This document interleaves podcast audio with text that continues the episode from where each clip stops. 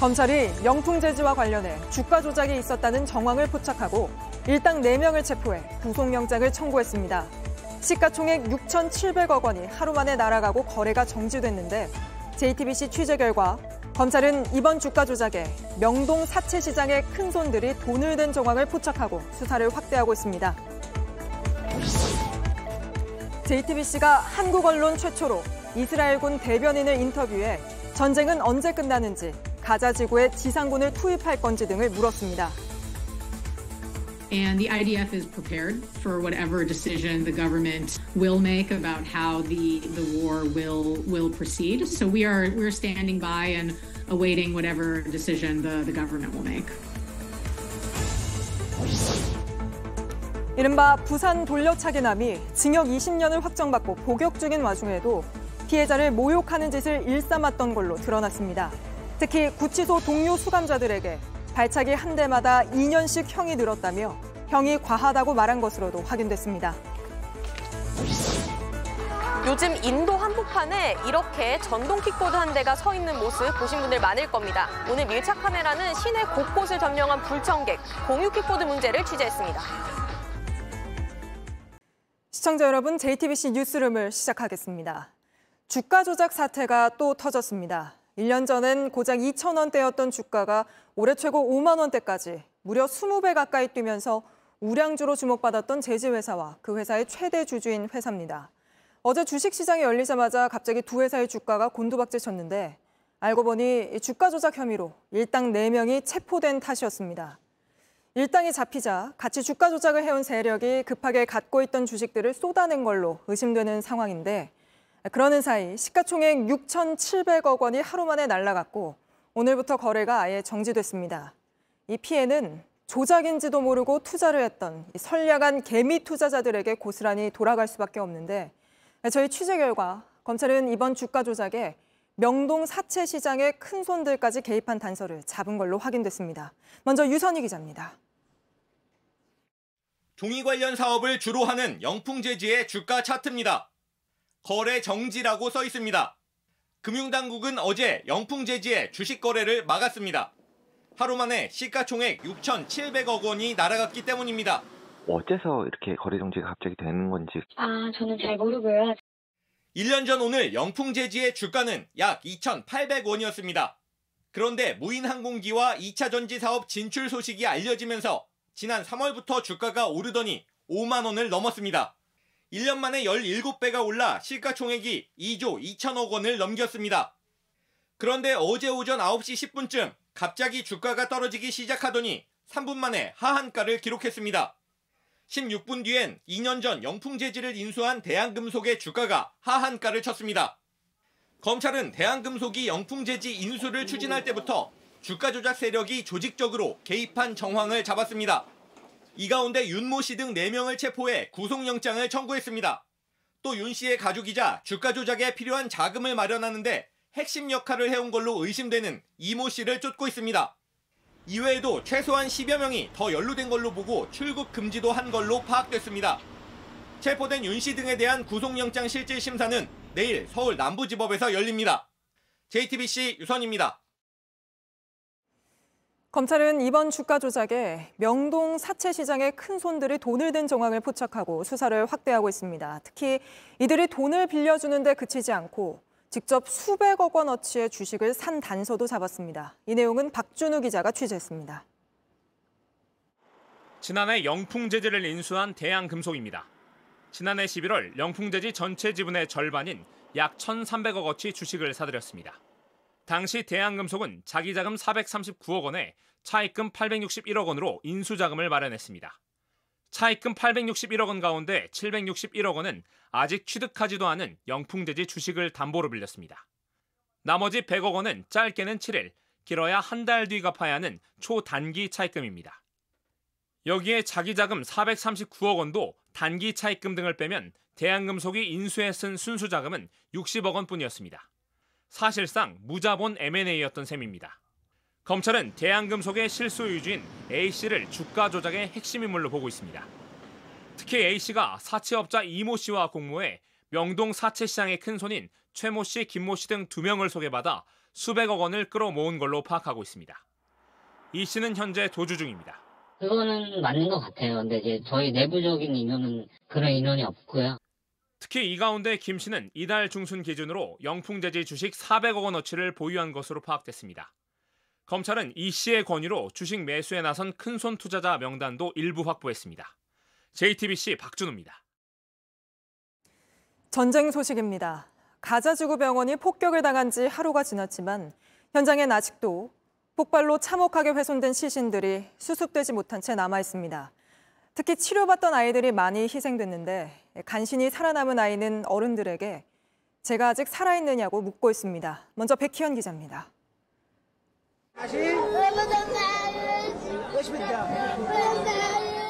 아이들의 얼굴과 몸은 재와 피로 뒤덮였습니다. 목숨은 건졌지만 앞으로가 막막합니다. 그러나 치료받으러 온 병원에서 영문도 모른 채 목숨을 잃은 아이들도 많습니다. 40% of all the cases that I've seen have been children. These kids have a long, long recovery road in front of them. BBC는 사고가 난 지 하루가 지났지만 병원 안팎에선 여전히 찢긴 시신들을 수습하고 있다고 전했습니다. 현장을 수습하던 한 주민은 언론 인터뷰에서 아이들의 시신과 신체 일부를 수습했다. 앞으로 천년을 더 산다고 해도 이 광경을 잊지 못할 것 같다고 말했습니다. 대형 폭발로 아수라장이 된 병원 마당엔 여전히 피가 흥건합니다. 아이들 가방이 여기저기 널브러져 있습니다. 외신들은 참사 현장에 시신과 폭발물의 냄새가 뒤섞여 있다고 보도했습니다. 국제적십자위원회는 외과 의사를 포함한 수술팀과 의료용품을 실은 차량을 가자지구로 들여보내달라고 호소했습니다.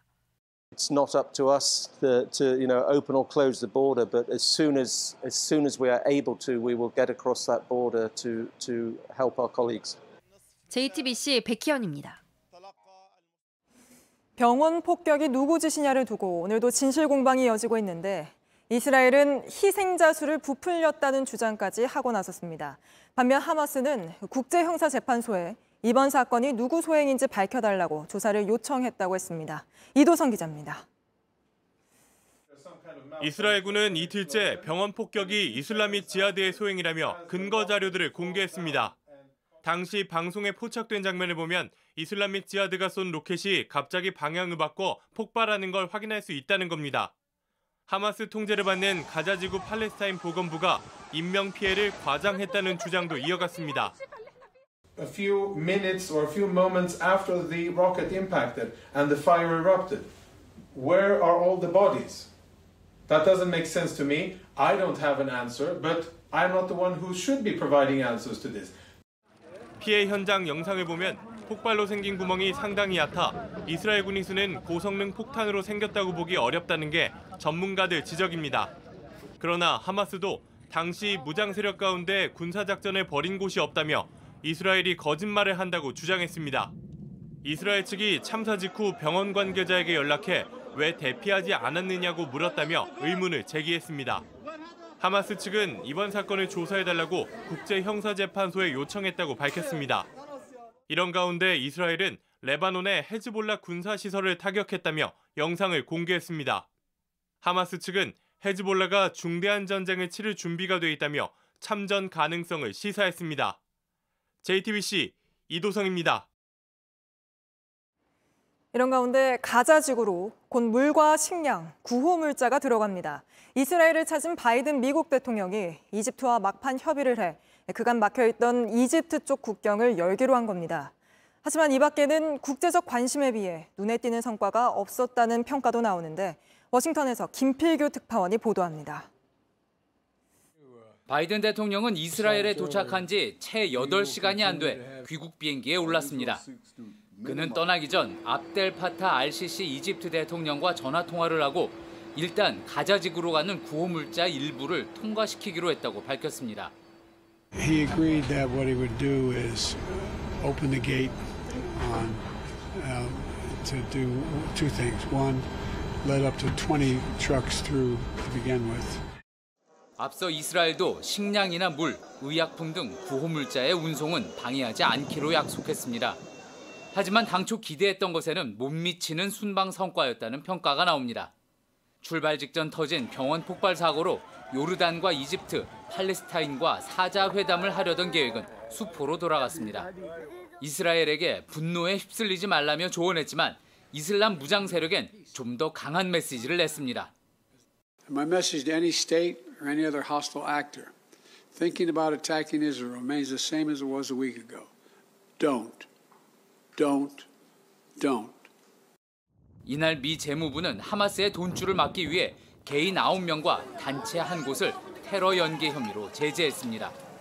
하마스 배후로 지목된 이란도 드론과 탄도미사일 관련해 제재한다고 밝혔습니다. 짧은 일정 동안 결국 이스라엘 편만 들었다며 중동에 반감을 키운 바이든 대통령이 과연 앞으로 중재자 역할을 할 수 있겠냐는 우려의 목소리도 커지고 있습니다. 워싱턴에서 JTBC 김필기입니다. 네, 저희 뉴스룸이 한국 언론 중 처음으로 이스라엘군 대변인을 인터뷰했습니다.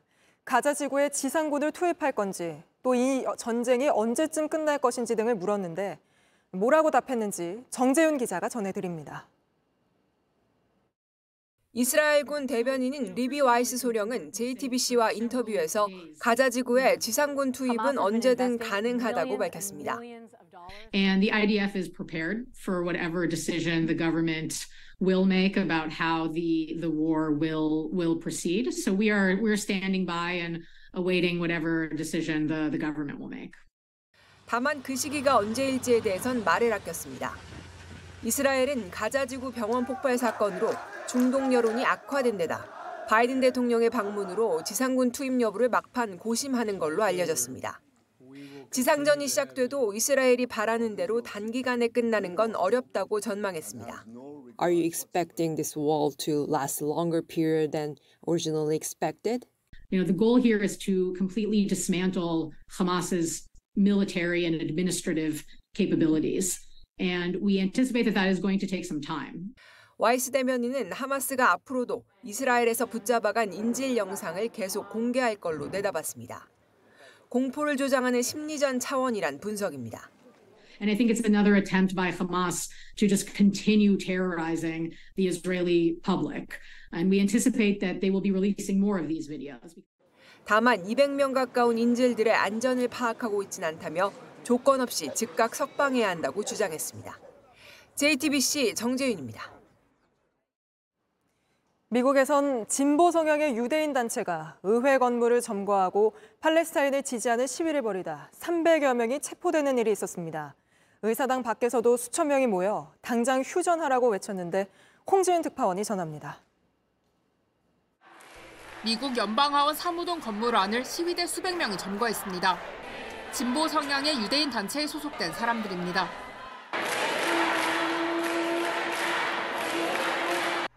미 의회 경찰은 이들을 해산시키고 경고 조치에 따르지 않은 300여 명을 체포했습니다.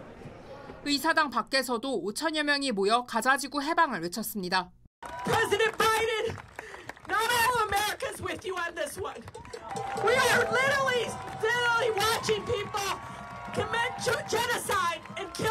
And vast majority just like this, and we still stand by and say nothing. 한 미국 국무부 당국자는 이스라엘에 대한 미국의 군사 지원에 반대해 사임하기도 했습니다. 하버드대에선 이스라엘 학생들이 국기를 들고 나와 하마스를 규탄했습니다. 유대인을 향한 증오 범죄도 있었습니다. 이스라엘 국기가 내걸린 집만 찾아다니던 남성은 문에 대고 폭언을 퍼붓습니다. Uh, 이 남성은 유대교 회당을 지나면서도 반유대주의 발언을 쏟아냈습니다. He just told me he hoped I died, that uh, called me several names. 현지 경찰은 무단 침입 혐의로 이 남성을 체포했습니다. 로스앤젤레스에서 JTBC 홍지은입니다. 정부가 서울에 비해 턱없이 부족한 지방 의료를 되살리기 위해 지방 국립대병원을 서울 수준으로 강화하겠다고 발표했습니다.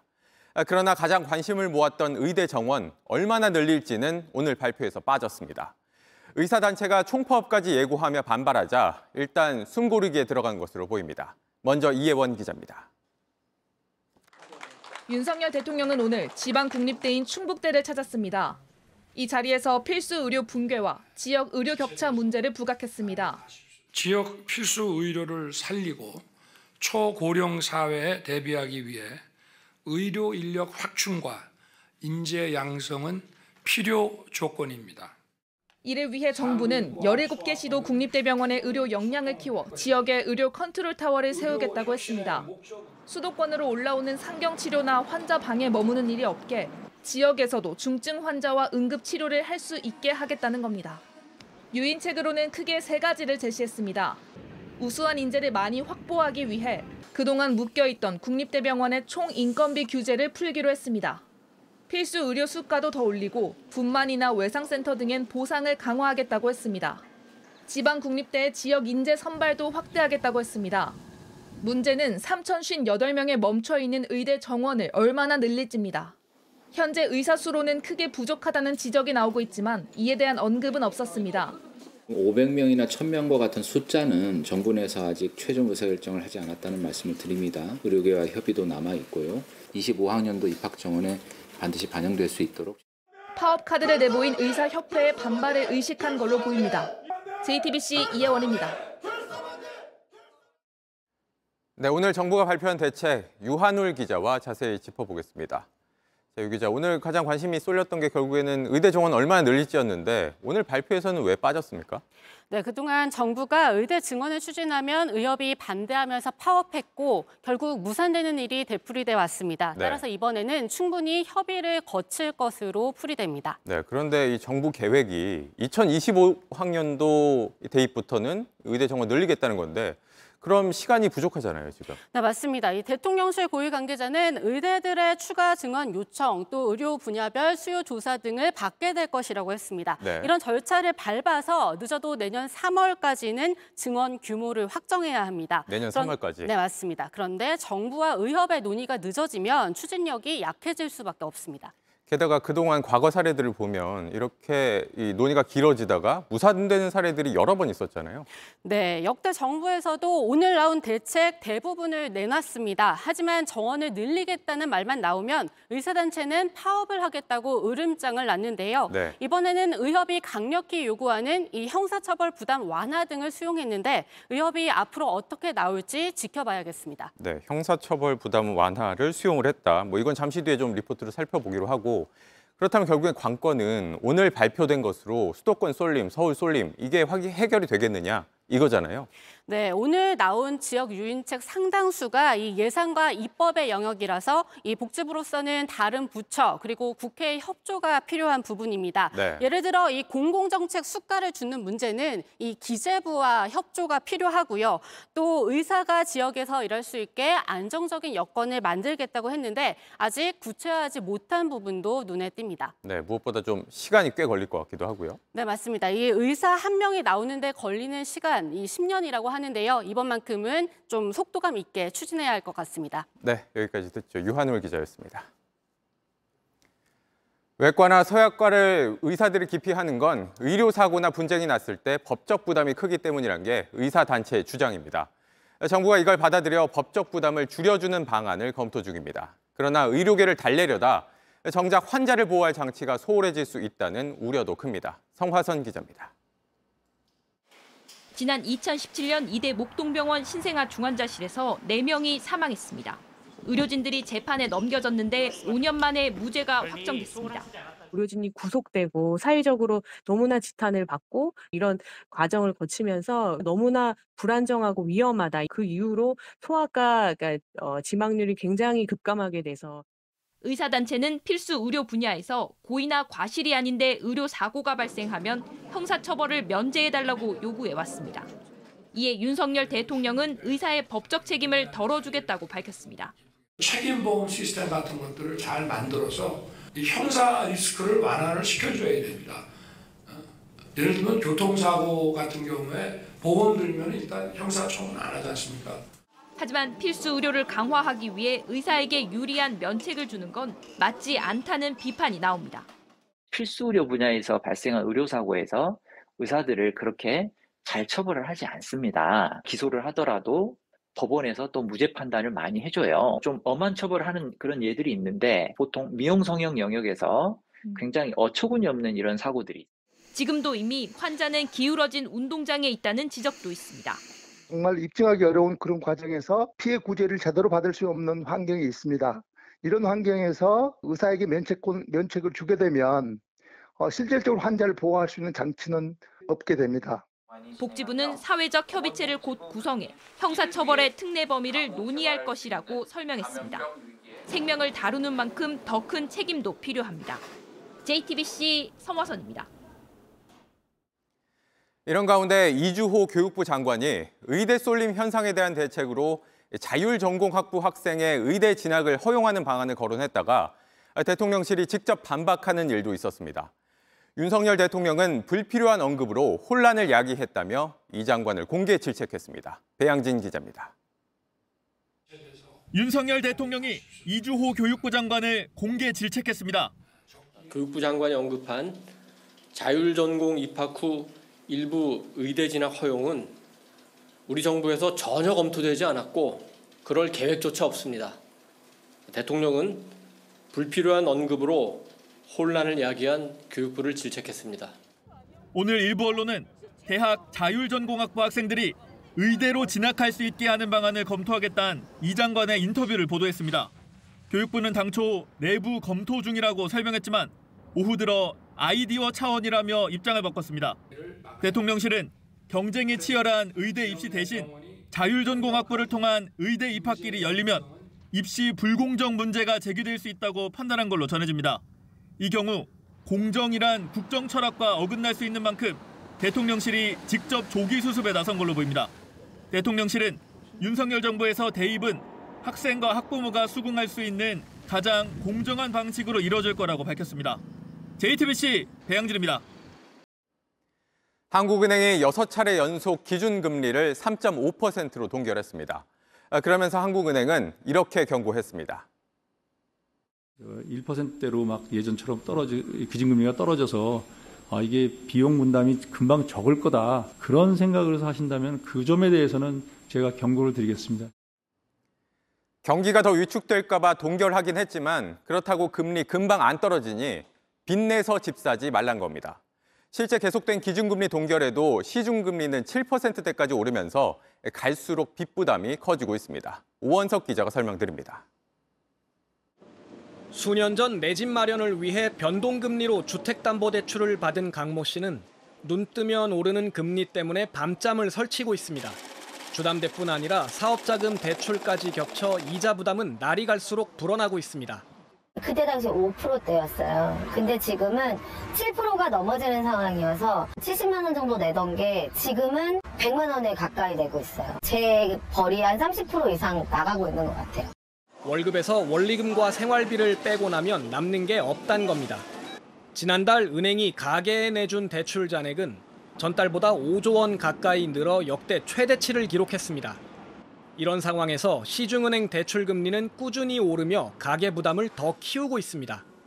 최근 5대 시중은행 주택담보대출 변동금리는 4.56에서 7.13%까지 오르며 최고금리가 9개월여 만에 다시 7%를 넘어섰습니다. 기준금리가 지난 2월부터 제자리 걸음인데도 대출금리가 오르는 건 은행들의 자금 조달 비용이 높아져서입니다. 7월 달에는 3.5% 정도에 머무르고 있던 것이 지금 4.1% 근처까지 지금 올라가 있거든요. 시장 금리에서는 상승 압력들이 뚜렷하게 나타나고 있고 최근 가계 대출을 억제하는 정부 기조에 맞춰 은행들은 가상 금리를 더 높여 잡는 분위기입니다. 여기다 미국에선 장기 국채 금리가 16년 만에 처음으로 5%에 육박하는 등 글로벌 고금리 추세가 이어지면서 당분간 시중은행 금리 인상 분위기는 이어질 전망입니다. JTBC 오원석입니다. 다음은 저희가 단독 취재한 소식입니다. 아, 대놓고 보복하겠다는데 어떻게 살라는 거냐. 이른바 부산 돌려차기남이 2심에서 징역 20년을 선고받은 직후 피해자가 한 말입니다. 가해자가 20년 실형을 산 뒤에 출소해도 50대 찾아와서 해코지하기에 충분하다는 겁니다. 실제 가해자가 피해자의 이사 간 집 주소까지 외우고 있었다는 게 구치소 동기를 통해 알려지기도 했죠. 직접 쓴 반성문에서도 피해자란 이유로 다 들어주는 거냐 이렇게 적개심을 드러내기도 했고요. 그런데 이 가해자가 최근 또 피해자에게 막말을 쏟아내며 보복을 다짐하고 있는 걸로 JTBC 취재 결과 확인됐습니다. 나는 발차기 한 대마다 2년씩 형이 늘어났다면서 억울해하고 있다고 합니다. 이호진 기자가 취재했습니다. 지난해 5월 성폭행을 저지를 목적으로 귀가 중인 여성을 무자비하게 폭행한 혐의로 징역 20년이 확정된 돌려차기남 이모 씨입니다. 이 사건이 대법원까지 올라가는 과정에서 이 씨가 재판부에 제출한 반성문과 탄원서만 16개에 달합니다. 한 반성문에선 자신이 알지도 못하는 사람을 보복한다는 것은 있을 수 없는 일이라고 주장하기도 했습니다. 하지만 이 씨와 함께 수감됐던 사람들의 말은 달랐습니다. 저한테 보여주더라고요. 그 피해자분의 신상을 이렇게 적어놓은 노트 같은 거를 보여주면서 어 나가면 난 여기 찾아갈 거다. 문제가 불거지자 교정 당국은 본격 조사에 나섰고 보복 협박과 모욕 혐의로 검찰에 송치했습니다. 취재진이 확인한 조사 결과는 충격적이었습니다. 자신의 형량을 이른바 맥값으로 말한 것은 물론 이가 형님 저는 12년이나 받았습니다. 6대밖에 안 찼는데 발 한 대에 2년씩 해서 12년이나 받았습니다라고 하였습니다. 너는 피해자한테 너무 심하게 했잖아라고 하자 이가 형님도 자기 망상 합리화가 너무 심하시네요 라고 하였습니다. 피해자에 대한 보복 발언도 일삼았습니다. 미역캔이 재판 때마다 참석해서 질질 짜면서 을 떨고 있습니다. 얼굴 볼 때마다 때려 죽이고 싶습니다. 만약에 항소 재판에서 올려치기 받으면 바로 피해자 에게 뛰쳐가서 죽여버릴 겁니다. 라고 하였습니다. 공론화 안 되었으면 3년 정도 받을 사건인데 때문에 12년이나 받았다. 이럴 줄 알았으면 처음에 그냥 죽여버릴 걸 그랬다고 말했습니다. 일부 발언들은 이 씨가 항소심 재판부에 반성문과 탄원서를 내던 시기에 이뤄졌습니다. 그렇게 대놓고 보복하겠다는 사람을 아무도 안 지켜주면 저는 어떻게 살라는 건지. 검찰은 해당 조사 내용을 넘겨받아 이 씨를 상대로 조사 중입니다. JTBC 이호준입니다. 3년 전 부산에 폭우가 쏟아진 날 초량 지하차도가 물에 잠겨 3명이 숨지는 안타까운 일이 있었죠. 당시 참사의 책임을 물어 공무원 11명이 재판에 넘겨졌고 1심에선 모두 유죄가 선고됐지만 오늘 항소심에선 대부분 감형받거나 무죄로 뒤집혔습니다. 유족과 시민단체들은 납득하기 어렵다고 목소리를 높였습니다. 구석성 기자입니다. 비가 그칠 줄 모르고 쏟아집니다. 지하차도에 물이 차오르더니 20분 만에 차량 6대가 잠겼습니다. 운전자들이 갇혔고 결국 시민 3명이 숨졌습니다.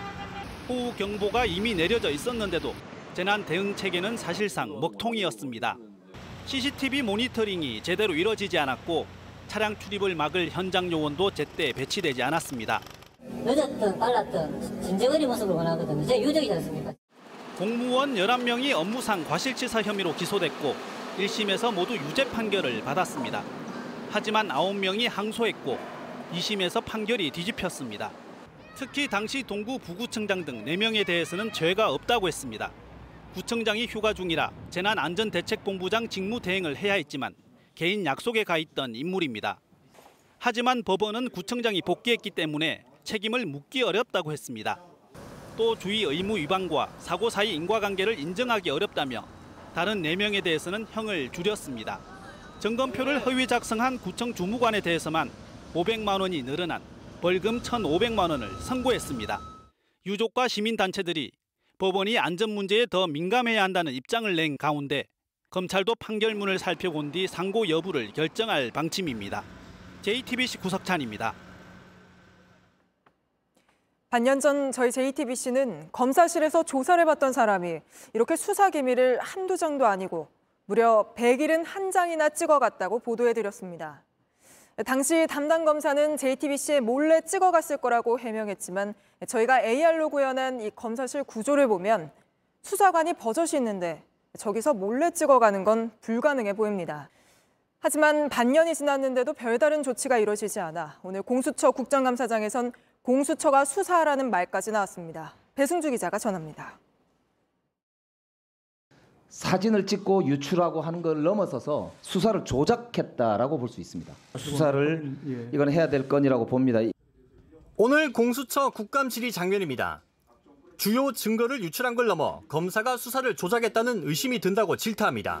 무슨 얘기일까? 지난 2019년 9월 군납업체 임원이던 장모 씨는 회사 돈 수억 원 횡령 혐의로 고소당합니다. 이런 장 씨, 오히려 회사 대표가 군에 내분을 줬다고 검찰에 역제보합니다. 검찰 입장에선 장 씨가 군납 비리를 밝혀줄 주요 참고인이 된 겁니다. 참, 참 증빙자료 한다 찍었어. 그런 뒤 장 씨는 검사실에서 주요 서류들을 촬영해 나왔습니다. 압수물 일부도 가지고 나왔다고 주위에 말했습니다. 검사 방에 다녀있자 그 압수 자료가 딱 올려져 있던데 어 잠깐 저 화장실 갔다 올게 그러고 나갔나 봐 거기서 서류 몇 장 뺐잖아 주로 자신의 횡령 사건 소송에 쓸 자료였습니다. 내가 검사 거기서 그 한의원에 사용적으로 이익을 받아 갖고 있거든 그거 내면 되지 않나? 장 씨는 본인에게 유리한 서류를 촬영하고 가지고 나왔고 반대로 검찰은 군납비리 입증에 필요한 장 씨 진술을 받았습니다. 그런데 장 씨 기억에 없는 내용은 검찰이 알려줬고 거기 맞춰 진술했다고도 말합니다. 지금 장어치고 있는 거지 그래서 아예 나한테 특정한 날짜하고 금액을 당하게 주더라고 당시 담당 검사는 몰랐다고 해명했고 애들도 찍었겠죠 뭐 우리가 그런 것까지 찍으라고 회원하지는 않았겠죠 당연히 검찰은 어떤 조치도 하지 않았습니다.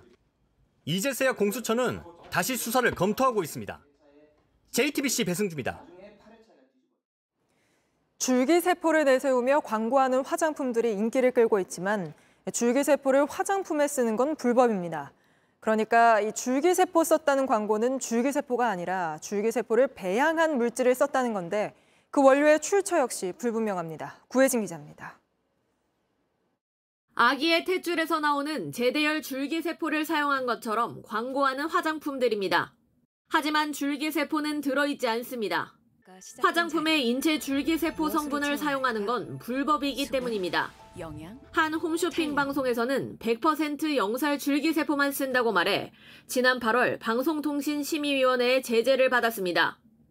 화장품에 사용되는 건 줄기세포가 아니라 이를 배양하는 데 사용했던 배양액입니다. 줄기세포에서 영양성분과 성장 인자 등이 나온다는 게 업체들의 주장인데 효능이 입증된 적은 없습니다. 배양액 자체는 미백이라든지 뭐 보습이라든지 특정한 기능이 있는 게 아니에요 네, 말 그대로 영양 성분이 들어가 있는 거라고 보시면 됩니다. 제대열 줄기세포를 공급받는 과정도 불분명합니다. 최근 5년간 제대열 은행이 의약품 제조용으로 공급을 승인한 사례는 없었습니다. 제대열 줄기세포 화장품은 많은 사람들이 관심을 갖고 있습니다. 그런데 줄기세포가 들어가지 않았는데도 마치 들어있는 것처럼 홍보하는 것은 소비자 기만 행위고 식약처는 최근 조사를 통해 해당 업체들이 산모 개개인과 계약해 제대열을 공급받은 사실을 확인했습니다. 7년 전 제대열을 채취한 한 업체는 일부 실험 기록이 없는 등 안전 기준도 지키지 않은 것으로 드러났습니다. JTBC 구혜진입니다. 값이 오르는 것만 있는 요즘 내리는 것도 생겼습니다. 고급 식재료로 꼽히는 킹크랩 값이 3년 만에 가장 많이 떨어졌습니다. 최근 한 달 사이에만 절반 가까이 값이 떨어졌는데 이유가 뭔지 정원석 기자가 설명해 드립니다. 오늘 오후 서울의 한 농수산 시장. 평일엔 보통 한산하지만 킹크랩을 파는 가게 앞엔 걸음을 멈추고 가격을 물어보는 손님들이 많습니다. 저 찌는데 얼마나 걸려요, 시간이? 넣어서 손질해 드릴게요.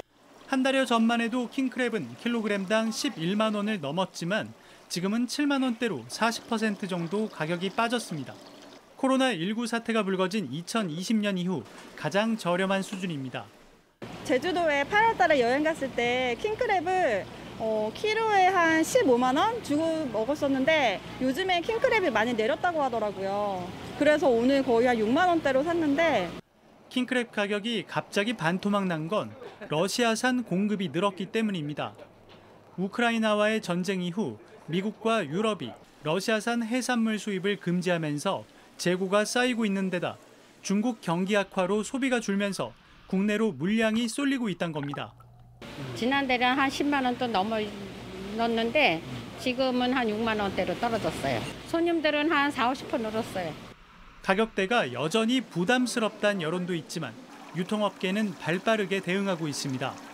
일부 대형마트도 물량을 확보해 내일부터 100g당 5,000원대 킹크랩을 내놓기로 했습니다.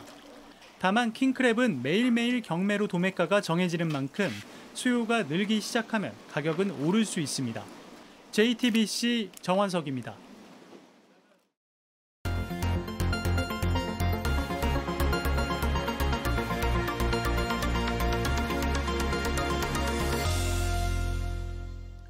요즘 주변에 아무렇게나 세워둔 킥보드 자주 보실 겁니다. 특히 인도 한가운데 쓰러져 있거나 횡단보도를 가로막는 경우는 불편할 뿐 아니라 위험하기까지 합니다. 밀착 카메라 이희령 기자가 취재했습니다. 제가 나와 있는 이곳은 서울 홍대에 있는 중앙차로 버스 정류장입니다. 버스 정류장 한쪽 구석 좁은 공간에는요. 이렇게 킥보드가 한대 세워져 있습니다. 애초에 이곳은 교통섬 구역이라서 킥보드를 세워두면 안 되는 곳인데 이렇게 서 있습니다. 누군가가 버스를 이용하려고 킥보드를 타고 와서 여기에 주차해두고 그냥 가버린 겁니다. 사람이 다니는 길 한가운데 킥보드가 있습니다. 마음 급하게 뛰어가다가 약간 걸려서 넘어질 뻔하거나 좀 다칠 뻔한 적이 있어가지고 좀 위험해 보여요. 이곳은 일반 가정집 앞입니다. 그런데 제 옆을 보면 담벼락 앞이 킥보드 주차장인 것처럼 여러 대가 주차돼 있습니다. 심지어 이 킥보드 같은 경우에는요, 대문 바로 앞에 세워져 있습니다. 나올 때마다 불편할 수밖에 없습니다. 킥보드는 도로교통법상 차량에 해당합니다.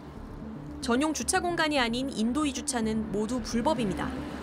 지하철역 출구와 버스 정류장 주변, 횡단보도, 교통섬도 마찬가지입니다. 이 대학교엔 킥보드를 타는 학생들이 많아서 킥보드를 둘 수 있는 주차장이 따로 있습니다.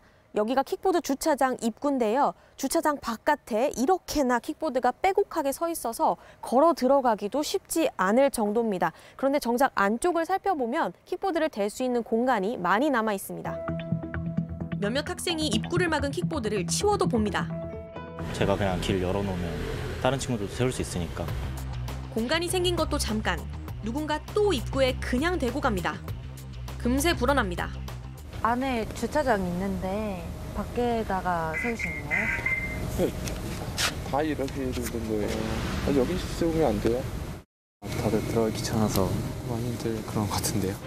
주차장 앞은 엉망이 됐습니다. 이렇게 멋대로 대놓은 킥보드 때문에 사람이 다치기도 합니다. 킥보드가 이쪽에 있었던 것 같아요, 여기. 그러니까 제가 여기 앉아 있다가 이렇게 돌아오면서 그냥 넘어져 버린 거죠. 바지와 신발이 찢어지고 다리를 다쳤지만 제대로 조치를 못 받았다고 합니다. 경찰에 신고를 했는데 킥보드가 손상이 되면 내가 킥보드를 물어줘야 된다고. 아니, 사람이 먼저지 어떻게 킥보드가 먼저예요. 제자리에 갖다 놓으면 되는데 기본적인 것도 잘 지키지 않기 때문입니다. 업체 측 관리 문제도 있습니다. 주차 금지 구역을 알려줘야 하지만 제대로 작동하지 않는 경우가 많습니다. 견인도 제때 해야 하는데 그렇지 않습니다. 업체가 제대로 하지 못할 때 제재할 수 있는 규정도 아직입니다. 제도적 구멍과 이용자의 무책임이 만난 결과를 우리는 매일 길에서 마주하고 있습니다. 누군가의 편리함이 남에겐 불편함이 되는 구조 더 방치해선 안 될 겁니다. 밀착 카메라 이희령입니다. 일방 통행을 지키지 않은 차들을 일부러 들이받은 뒤 치료비와 합의금을 타낸 남성이 구속됐습니다. 이런 식으로 17차례 사고를 내고 7천만 원 넘게 뜯어냈습니다. 송승환 기자입니다. 오토바이를 탄 남성이 오른쪽을 힐끗 봅니다. 일방 통행로에서 역주행하는 차를 보고선 방향을 돌립니다. 차를 향해 달리더니 옆쪽으로 넘어집니다. 사고가 난 골목입니다. 오토바이 운전자는 이 주변을 빙빙 돌다가 역주행하는 차가 보이면 다가가 들이받았습니다. 2주 전에도 근처 일방통행 골목에서 비슷한 사고를 냈습니다. 보험 사기가 의심된다는 신고를 접수한 경찰이 지난달 15일 30대 남성을 붙잡아 조사했습니다. 배달 일을 하는 이 남성은 지난 2월부터 7월까지 17번이나 일부러 사고를 냈습니다. 치료비와 합의금 등으로 받은 돈이 7천만 원이 넘습니다. 차량 운전자가 보험을 들지 않았으면 천만 원 넘게 뜯어냈습니다. 보험금을 청구할 때는 병원에 가지 않고도 이전에 받은 진단서에 날짜와 병명을 고쳐내 치료비를 받았습니다. 이 남성은 경찰 조사에선 고의가 아니었다고 범행을 부인했습니다. 하지만 영장실질심사에서 범행을 모두 인정했고 지난 17일 영장이 발부됐습니다. JTBC 송승환입니다. 강남의 유명 악기 매장이 고객들에게 악기는 보내지 않고 1억 2천만 원 돈만 챙긴 뒤 이걸 빚 갚는 데 썼다가 경찰 수사를 받고 있습니다. 피해자가 30명 가까이 되는데 이 매장은 여전히 악기를 판다며 온라인 광고를 하고 있습니다. 정인아 기자가 취재했습니다. 드러머 A씨는 지난 8월 강남의 악기 매장에 360만 원을 보냈습니다. 새로 산 드럼 값입니다. 그런데 악기는 오지 않았습니다. 어, 왜 악기가 안 오지 하던 중에 각종 커뮤니티 사이트에서 이제 글들이 올라왔습니다. 폐업을 하였고 저뿐만이 아닌 다른 피해자들도 많이 있는 상태고 또 다른 B씨도 1,200만 원을 보냈지만 역시 받지 못했습니다. 제가 입금했던 금액은 개인적인 용도로 사용했다. 저한테 지금 당장 필요한 물품을 현금 대신에 그걸로 변제를 해도 되지 않겠냐고 악기를 판매하던 매장입니다. 입간판은 있지만 문은 잠겨 있습니다. 위층에 있는 사무실에도 아무도 없었습니다. 세계적인 드러머와 실용음악과 교수들의 인터뷰 영상을 앞세워 홍보도 해왔습니다.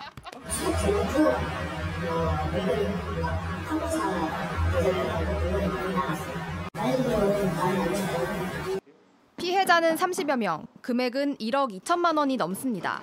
수입사 거래처에 빚이 있었어요.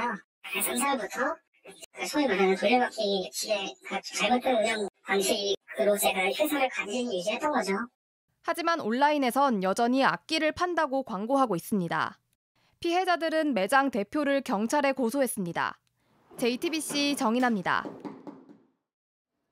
최근 프랑스는 사람 피를 빠는 빈대가 들끓어 골머리를 앓고 있는데 우리나라에서도 빈대가 잇따라 발견되고 있습니다. 인천 찜질방에 이어 대구의 대학 기숙사에서도 빈대가 나타난 겁니다. 신진 기자가 보도합니다. 침대 커버에 새까맣게 붙어 있는 이것, 빈대입니다. 어제 대구 계명대 학생이 온라인 커뮤니티에 올린 사진입니다. 이 학생, 빈대에 물려 많이 아팠다고 했습니다. 지난달 중순부터 피부가 부풀어 오르며 심하게 간지러웠고 고열 때문에 대학병원을 찾으니 염증 수치가 400이 넘었다는 겁니다. 652명이 머무는 신축 기숙사에서 벌어진 일입니다. 급히 대응에 나선 학교는 기숙사 8개 동을 모두 소독하기로 했습니다. 피해 학생은 방을 옮겨주고 문제가 된 침대는 폐기했습니다. 치료받고 그런 것들은 저희 학교에서 이제 다 뭐 보상을 하고 또 저희 학교 병원을 통해서 어, 적극적으로 치료를 할 수 있도록 그렇게 빈대는 피해 학생보다 먼저 그 방을 쓴 영국인을 통해 들어온 것으로 추정됩니다. 학생들은 학교가 위생 관리를 소홀히 했다고 비판했습니다. 또 대구광역시를 주, 주관하는 그런 스포츠 행사 때문에 외국인들이 많이 와서 거주를 했었거든요. 2학기 재사생들을 입사를 받으면서 청소 상태가 제대로 되어 있지 않았다거나 학교 측은 개강을 앞둔 지난 8월 30일에도 소독을 했다고 반박했습니다. 일단 자리 잡은 빈대는 여간 해소는 없애기 어렵습니다. 벽지 같은 게 좀 찢어지거나 뭐 틈이 있으면은 그런 데 사이에 들어가서 또 살기도 하고요. 심지어는 전기 콘센트 그 안에도 살아요. 최근 빈대 8마리가 발견된 인천 서구의 찜질방은 영업을 잠정 중단했습니다. JTBC 신진입니다.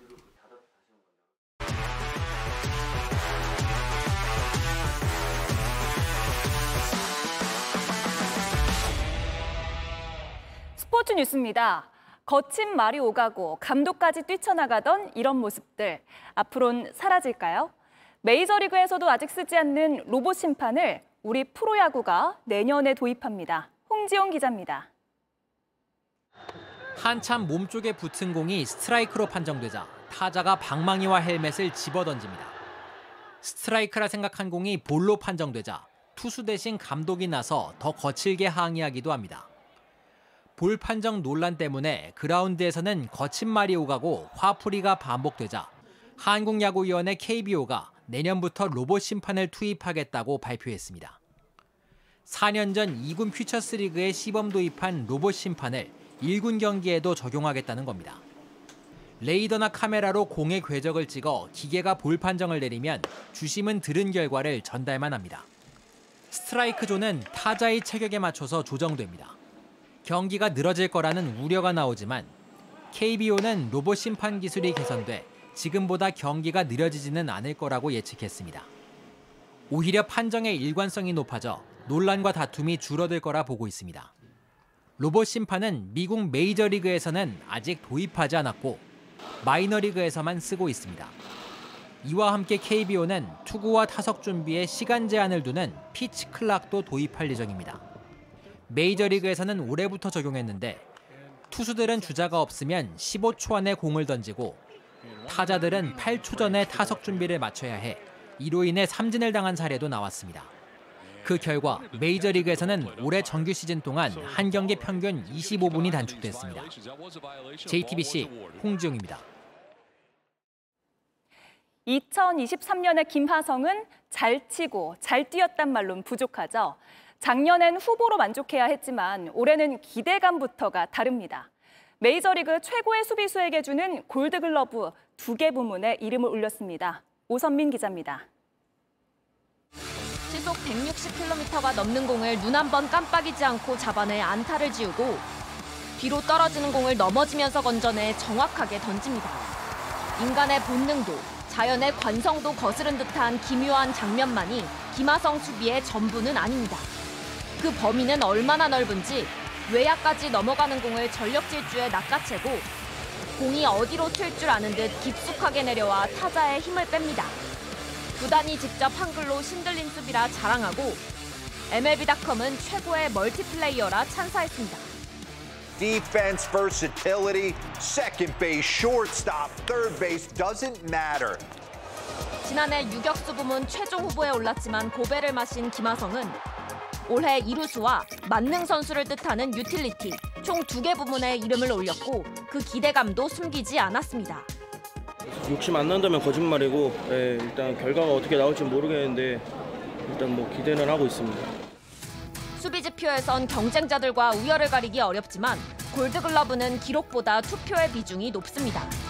MLB 코칭 스태프들로부터 얼마나 가치 있는 수비를 했다고 인정받았는지가 관건입니다. 올해 career high로 존재감을 증명한 김하성의 수상 가능성이 점쳐지는 이유입니다.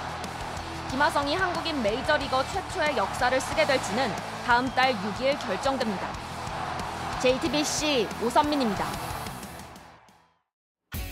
황선우가 식중독을 이겨내고 전국체전 5관왕에 최우수 선수상까지 거머쥐었습니다. 3회 연속 MVP인데 역대 최초라고 합니다. 이렇게 보니까 항저우 때보다 조금은 수척한 모습이죠. 대회 전날 6회를 먹었다가 발열과 복통에 시달렸는데요. 체중이 5kg이나 빠졌다고 합니다. 황선우는 MVP 소감으로 앞으로 나름식을 먹지 않겠다며 지금 가장 먹고 싶은 건 푹 익힌 라면이라고 했습니다. 상대 발에 걸려 넘어진 브라질의 네이마르 들것에 실려나가 팬들이 걱정했는데요. 십자인대가 파열돼 수술대에 오르게 됐습니다. 복귀 4개월 만에 또 부상인데 회복엔 9개월 정도가 걸려서 이번 시즌은 이렇게 끝났습니다. 네이마르는 최악의 시간이라며 힘든 마음을 털어놨고 옛 동료 메시는 너는 큰 힘을 갖고 있다며 위로했습니다. 공이 언덕에 걸쳤습니다. 그 앞엔 키 큰 나무가 줄줄이 서 있는데요. 이럴 땐 어떻게 해야 할까요? Carries through impact. That's incredible. What a shot. Dude, uh, you got to talk to Ricky Romano there. It looks like he opened up like a pitching wedge or something there. It wasn't even a sand. Incredible. What a shot. We'll be putting that one on